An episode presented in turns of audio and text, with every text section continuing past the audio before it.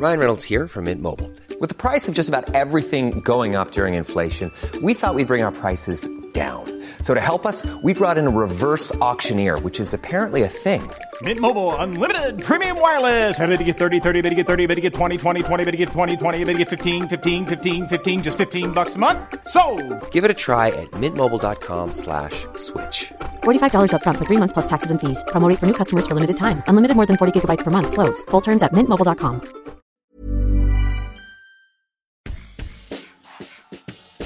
This is Meta, a podcast about podcasts, and I'm Peter Wells. Each week I'll speak to podcasters from around the world to find the best new podcast for you to listen to.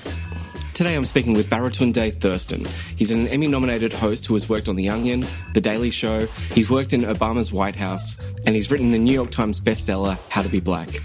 He's got two podcasts out this year. He's just finished a limited run season of a podcast called We're Having a Moment, which looks at the Black Lives Matter movement and the real change that he can feel in America at the moment.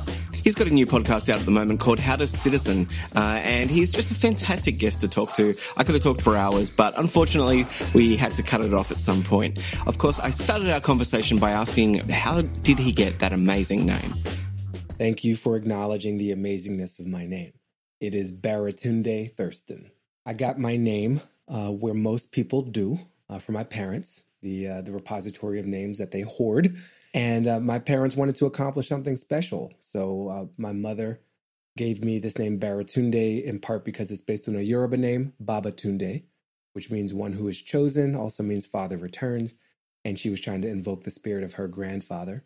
Rafiq is an Arabic name; it means companion um, and combined Baratunde Rafiq was meant to make it difficult for me to board planes and deal with airport security. really forward thinking. She really saw that coming. Thurston is a slave name. I don't know if you're familiar. We had this peculiar institution that set the stage for our entire nation's wealth and history. And uh, Thurston was the name of the the British bloke who uh, my family belonged to at some point way back when. Uh, yeah, yeah, I've, I've read a little bit about that um, Yeah, over yeah. the years. Over the years, we'll get to your podcast series in a second.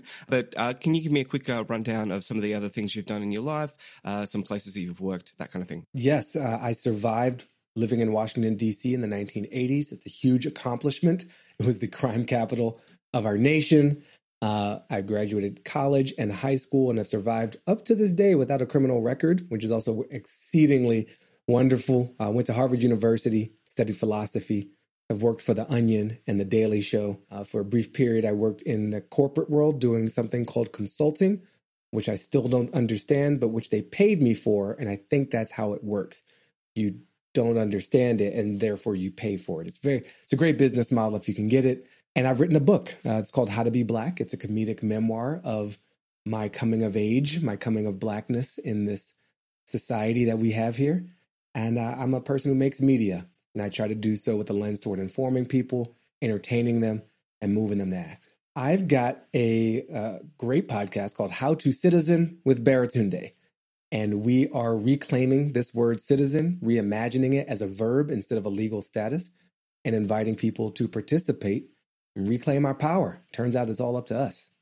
Yeah, I've completed a, a short run podcast series. It's a mini series podcast called We're Having a Moment. And it's where I uh, take a moment to explain uh, and expand on this defining moment of race and revolution and pandemic here in the United States and also around the world. So it's a six part series and it gets at the who and the why and the where might we go after this moment. Looking for, at America from afar, I mean, we've always been very, very fascinated by America. You are the the, the creator of all culture, and, and um, all roads lead to to America. Sorry about that. Yeah, that's fine. That's fine. Uh, look, we've we've supported you in many wars that we've been very uh, suspicious of over the years. But That's you know, right. Your your Prime Minister Howard really backed us in that dubious Iraq war way back when. Yeah. Yeah, we- I've always- part of the coalition of the Of the willing. bamboozled. Yeah. Yeah, yeah. I've always thought of us as uh, remember that that old uh, Warner Brothers cartoon where there was the really big dog and then the tiny little yappy dog. Yes. We're the tiny little yappy dog. Um, Oh. But that's fine. That's fine. You know, look, I, I say that with love. But yeah, watching America from afar, it, it's it's always it's always felt like a made up kind of place in some ways, and, and so it's always been just for me at least, watching the politics, watching everything, you, you can not take it seriously. The last couple of years, I feel like it's suddenly become really really serious. Like um, the the the things I'm seeing in America are really starting to trouble me, rather than something I can just kind of laugh off as I watch late night monologues. What is what does it feel like on the ground? It, do, do you feel that there is this is actually a moment bigger than the, the the standard kind of last twenty years or so? In in one important way, I do think this matters, but it isn't because America has changed it's because more people can see what America has been. And, you know, 20 years ago, 200 years ago, we've faced inadequately our problems, our original sins with respect to the treatment of indigenous people and the enslaved people that we brought here, uh, and so many other people who came of their own free will. And so, what's happened this year is that the pandemic has forced us to look at something so many of us could ignore and because there literally was nothing to look at like they canceled sports. So we couldn't do that and we couldn't brunch and so we had to stare into the gaping maw of white supremacy. Mm-hmm. and it's painful and it's shameful uh, but on the other side of that pain and that shame lies something called truth and maybe growth and maybe improvement. So yeah it's felt different because more people are witnessing the things that have been happening and i give a lot of credit to covid-19 for that I give partial credit to the current administration uh, in terms of the federal office uh, in this nation, the executive office, I should say, that has made no secret of its disdain for various people who were once considered part of America uh, immigrants, brown people, certain religions, maybe women in general. Kind of depends on the day. It's hard to tell.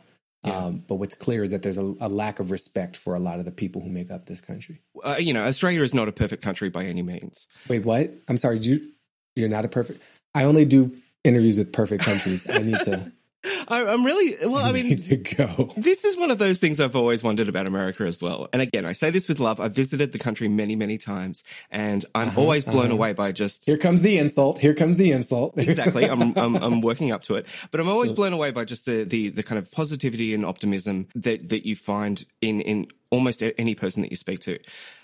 And yet, I I I can't help but think like, why, why, like, like I mean, I don't even I mean, I, I, like Australia. I like it when we win uh-huh. sport. You know, that's yeah. great. But but I wouldn't defend to my death the the the belief systems that we have. I think you know I think our nation was founded on some bad ideas and and we've improved them over the time and the, the, there was no nothing exceptional about our founders or anything like that whereas I, it, it feels like sometimes when I'm speaking to an American and they're discussing their founding fathers or whatever else it's like they're talking about Lord of the Rings like there's there's this level of bizarre mythology built into the American yes. story that I always find really fascinating and uh, is there a question in, in no. you just want I'm to just wondering where does that come country. from? Like where does that come yeah, from? Is that yeah. built in? Is that taught to you at a very early age? And so I don't know how how familiar you are with uh, the United States of America. We were founded by Jesus Christ. Um, strictly for the benefit of voluntary European immigrants of a certain level of wealth and beauty uh, to deliver freedom property, and uh, very, very rapidly prepare, prepared and so called food uh, into their gullets. So we're good at that. Now, America is is founded by, in so many ways, people who think they are better than the lands they came from. They left places mm. to create something better, for the most part. Um, and certainly, the people who wrote the story of the country fit that description. And that's if you go back to the 1600s, or the 1920s or the 1980s. They're the refugees who come here think I'm better than the place where the Civil War is happening. The entrepreneurs who come here think I can make more money here mm. rather than where I can in, in a nation with some other types of support systems.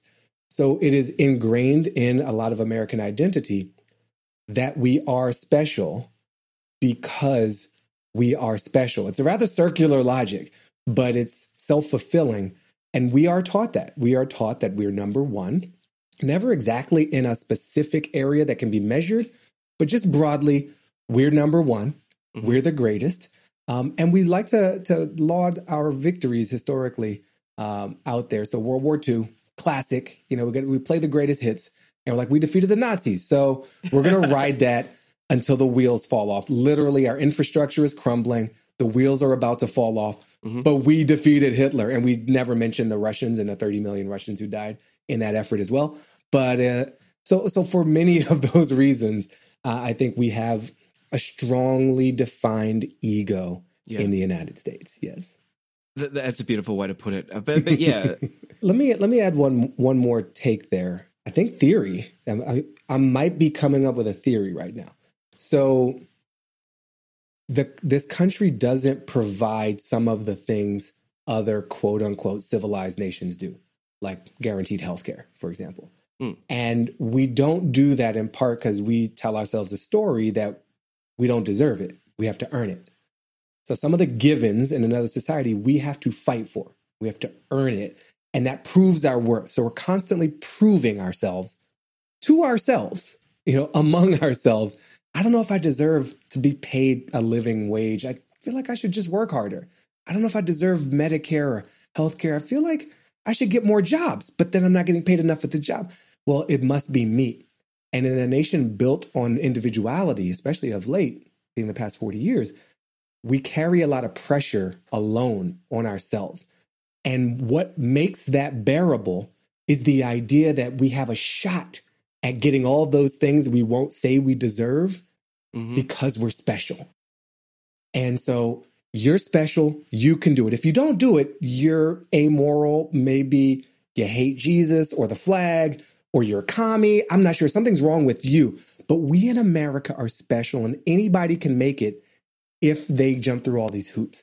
And so I think there is something about the story we've told ourselves that's isolating in certain ways, um, because we have to do these things alone. That's undeserving. We have to unlock the privileges that mm. that other societies provide uh, as a baseline, and all that's sellable because we're still so special. You see, and that's why we put ourselves through this because you can do it, and, mm. unless you can't.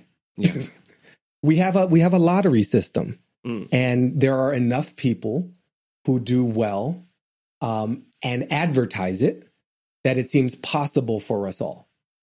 But then there are some people who are born with like seven balls in their in their lottery wheel, and some people who are born with a million balls.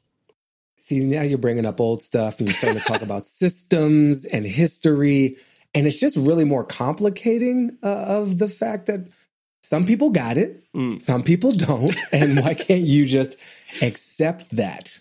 That's that's fair. Well, I, I mean, that's what I was originally getting around to is that COVID nineteen really seems to have found the the pressure lines, the the fissures in in any system, and and really brought them uh, really highlighted yeah. them. So, so in Victoria, one of the reasons why we're having a second outbreak, one of the things that has been identified for us is a lack of funding in aged care. Yep. And then a lack of job security in the people who work in that in that sector, they can't afford to take a day off, so they're mm-hmm. going to work even though they're sick, so they're spreading the virus. On paper, it is so obvious that people, you know, I work in, well, up until a couple of weeks ago, I worked in IT and I had a very comfortable job that I could do from my desk. And so, of course, I was not in great threat of, of getting sick. But people who are working in low income roles, in in casual workforces where they don't have sick leave, they don't have these kind of things. And and, and that's what I mean is just that COVID nineteen really has brought home the the issues that you've been able to ignore for a very long time. And I think that that's what we're seeing in America. Absolutely, it's it's beautifully said. COVID nineteen is is a truth serum, and it does not care about the story you've been telling yourself. It doesn't care about your mythology uh, it will reveal the shambles, the cracks, the crevices, the canyons that exist in your society. And, you know, I, I think for me, one of the things that's so revealing of the moment is we have capacity in the United States. It's what's so infuriating and embarrassing about where we're at. We have the money, we have the manufacturing capacity, we have the human talent we have not had the leadership to organize all that to protect us. And that's the one, the primary job of a government is just protect your people. Mm. I don't need a hug. I need to live. It's pretty basic. And this government couldn't get it together. In fact, went out of its way to get things untogether, to mm. sow chaos, to spread disinformation, to intervene in the process of getting N95 masks to healthcare workers. And then on the flip side, you know, you want to see where the priorities are. So, okay, so we couldn't get the masks to the healthcare workers. But when people take to the streets because the folks charged with protecting and serving them are actually shooting them, Mm. those very same people are faced with violence by the object of their protest. And those law enforcement people are covered in masks. I mean, they're launching chemical weapons that we don't generally use in war, Mm. but they've got them aplenty. And they've got batons and they've got tanks. Tanks! Why do you have a tank? And they've got gas. They're prepared for COVID 19 times 19. So you've got all the equipment in the world to suppress the right to peaceable assembly, Mhm. but you have nothing for the frontline health workers or the involuntary frontline workers in the grocery stores and the bus drivers and the sewage workers and the delivery people who are barely keeping us all together. Them and whoever created Zoom. That's all we have. That's all we have. And I don't know. There must somebody must have put some money because Zoom has stayed up this whole time, and I'm starting to get very suspicious. I'm starting. I've never used technology this much without it breaking, and there are billions of us using it. So, what did they know, and when did they know it? That's my question. That's a good question. That is a very good question. Hiring for your small business? If you're not looking for professionals on LinkedIn, you're looking in the wrong place. That's like looking for your car keys in a fish tank. LinkedIn helps you hire professionals you can't find anywhere else, even those who aren't actively searching for a new job but might be open to the perfect role. In a given month, over 70% of LinkedIn users don't even visit other leading job sites. So start looking in the right place. With LinkedIn, you can hire professionals like a professional. Post your free job on linkedin.com slash people today. As you watch all of this play out in, in your, your cities, uh, how do you maintain optimism? Yeah. Sometimes I don't. That's my secret. Don't maintain optimism. I think that is an impossible bar to live by at every particular moment. There are times when I am just broken, when I am furious, when I need to take a walk or do some push ups or watch something very, very stupid on television. And I mean things that lower one's IQ just to check out from the amount of pain uh, that's happening.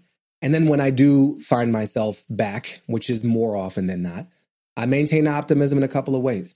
I l- look at the possibilities that we have at this moment.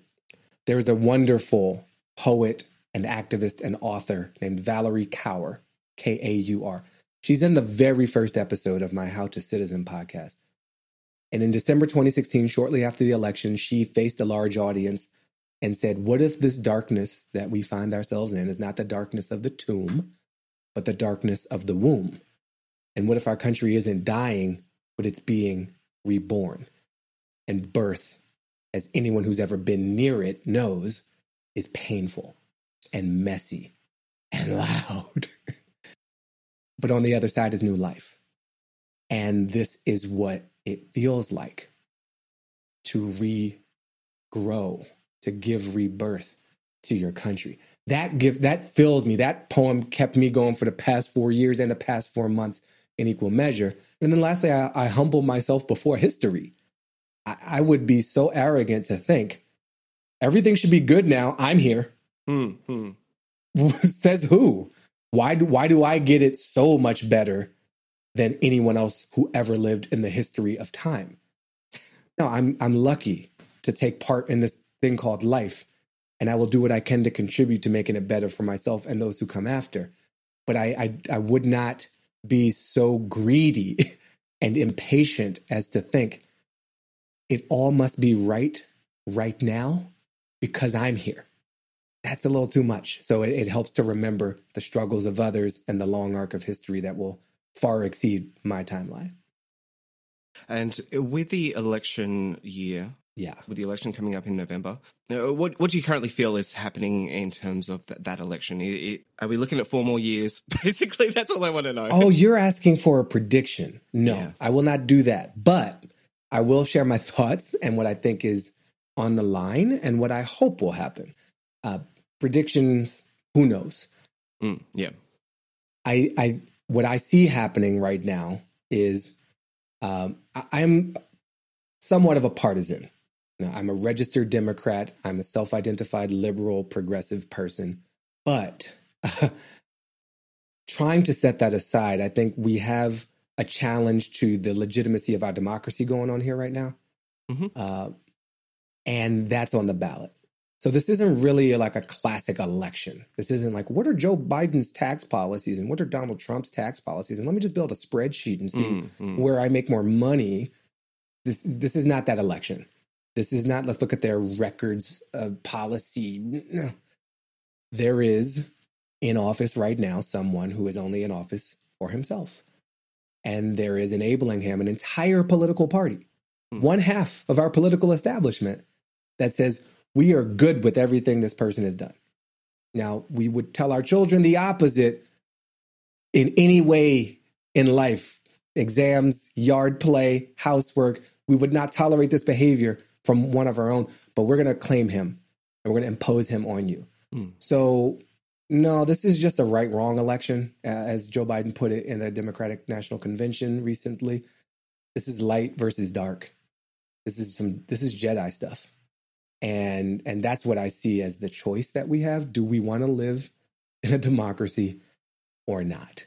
And if we do then we've got to flex the meaning of that word people power greek origins of democracy and remind ourselves that we're in charge here. Because if we don't then we will lose even more power and it will be a very unrecognizable country. And the history has been harsh but i do fear what further unchecked access to power will look like in the hands of this particular human being who only knows his own interests.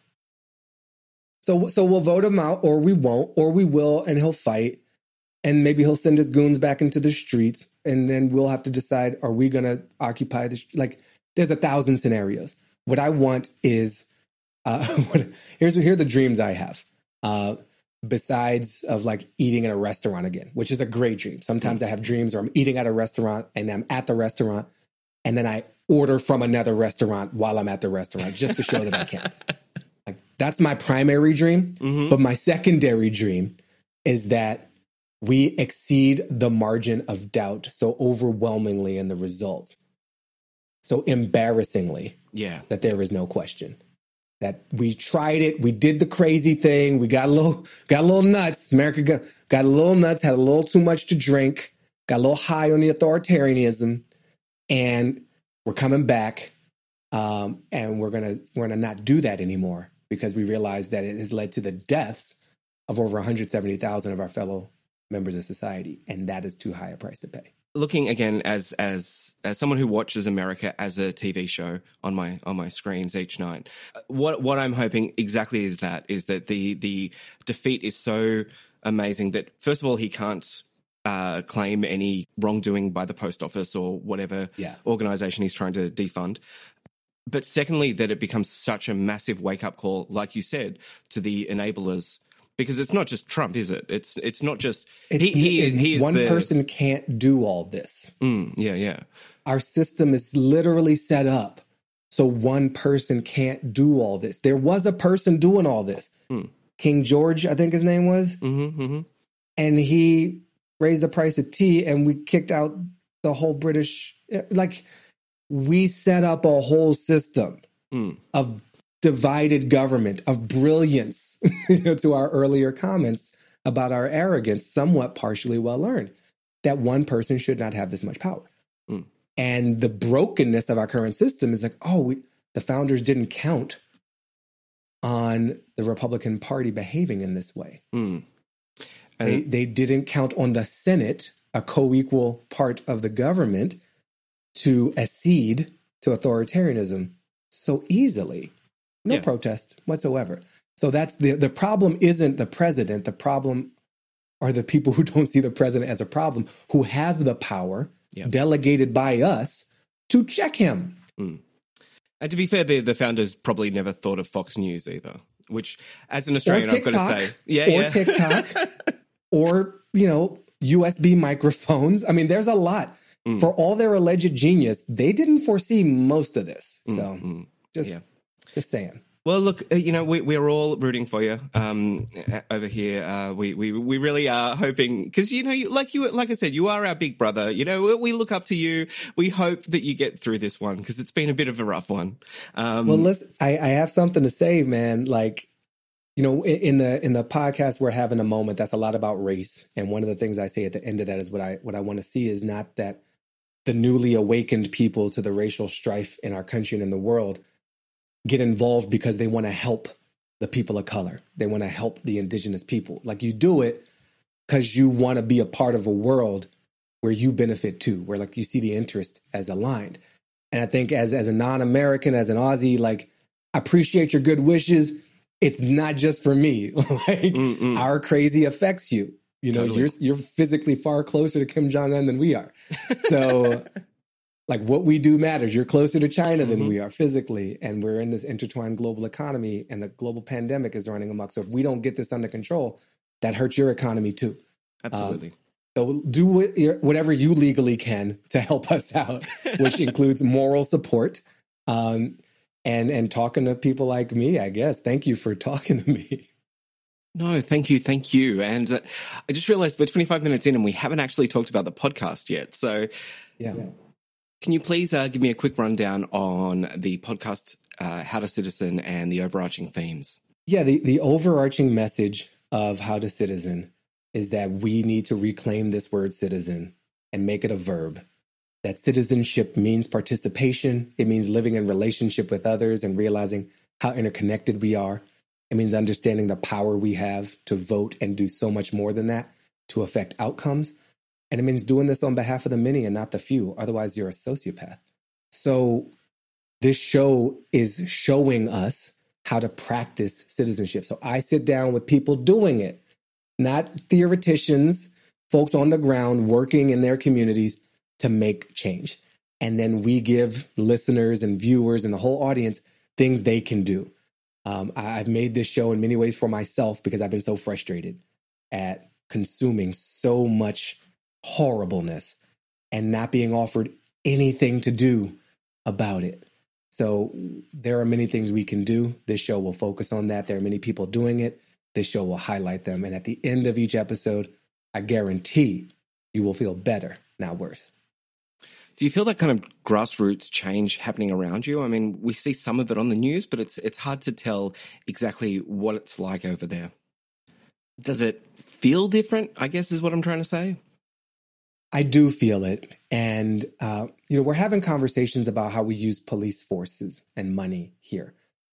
And they're going well past conversations. People are deep in the budgets of our cities, where we realize the number one budget item in so many US cities is to the law enforcement department, Mm. to police. So mathematically, we live in a police state. That's just, that's not me being judgy. That's just literally looking at the numbers. Mm. And that is not sitting right with people who think, oh, maybe there's other ways we can solve some of these problems. Not all, some will still require police, but not helping old ladies across the street, not being a crossing guard, not maybe noise complaints. There's homelessness, a lot of other issues. So that level of engagement and savvy in the process has gone way past the hashtag, um, has gone past the significance of street protest in a pandemic, which is a huge commitment of citizen action that I think you know gets underappreciated at times. So I'm seeing it, and then the last piece I, I would say is I'm seeing people take to not the streets, but to themselves. I see a lot of people engaging with themselves and asking, "Who do I want to be? Who am I?" Reading different things, interrogating themselves a little bit, looking at their own communities and households and personal choices. And that's where the change has to start. it can be very easy to point fingers far off, whether that's Washington, D.C., or some company that upset you, or some celebrity who said something, or the thing you saw on Twitter. But what's happening on your block? What's happening in your church? What's happening in your house? That's the real work, at least the first layer of it. And I'm feeling just from amongst my friends, like who were buying all these sourdough books and now they're buying how to be an anti racist. Like that's a shift. now, how to make anti racist sourdough. I still don't know why someone hasn't written that book because it's the best of both worlds. Oh man, yes, yes, that that is a beautiful way to sum it all up. Thank you so much for your time. Um, this has been a great chat, and I, I can't say enough that I, I, I really do love America. I, I, I get swept up in its its uh, exceptionalism every time I'm there because Yeah. it, it, it is a wonderful place, and yeah, I really do hope that uh, you get through this moment. This and and all the ones that will come. Getting through is part of living. So thank you for having me. Good luck with everything y'all are dealing with too. I know things are not hundred percent everywhere in the world, and you have your challenges with your first inhabitants. You have challenges with fires and Yeah. climate, Mhm. um, and and obviously with with COVID nineteen. So good luck to you and and all the people of Australia. Thank you so much for having me. Thank you so much. My thanks again to Baratunde Thurston, and next week we have former Prime Minister Julia Gillard, which is just a strange thing for me to say out loud. Here is a quick snippet of the conversation I had with her. I like a number of podcasts that are focused on women. I appeared on as a guest on the podcast Shameless, but I very much like that podcast too. Uh, so all sorts. I actually heard you on The Guilty Feminist, and you are incredibly funny. Uh, Have you thought about a career in stand up? Because you were, you were on fire on that episode. Uh, thank you for that. But no, a career in stand up does not beckon. Thank you for the suggestion, but I won't be taking it up. Thanks again for listening, and if you dig it, please rate and review it on Apple Podcasts, or even better, tell a friend. Uh, podcast art by Lauren Watson, post production by James Smith, and a big thanks to the ACAST team in Sydney for convincing me to make this series. My name is Peter Wells. Stay safe, wear a mask, and I'll speak to you next week. Planning for your next trip?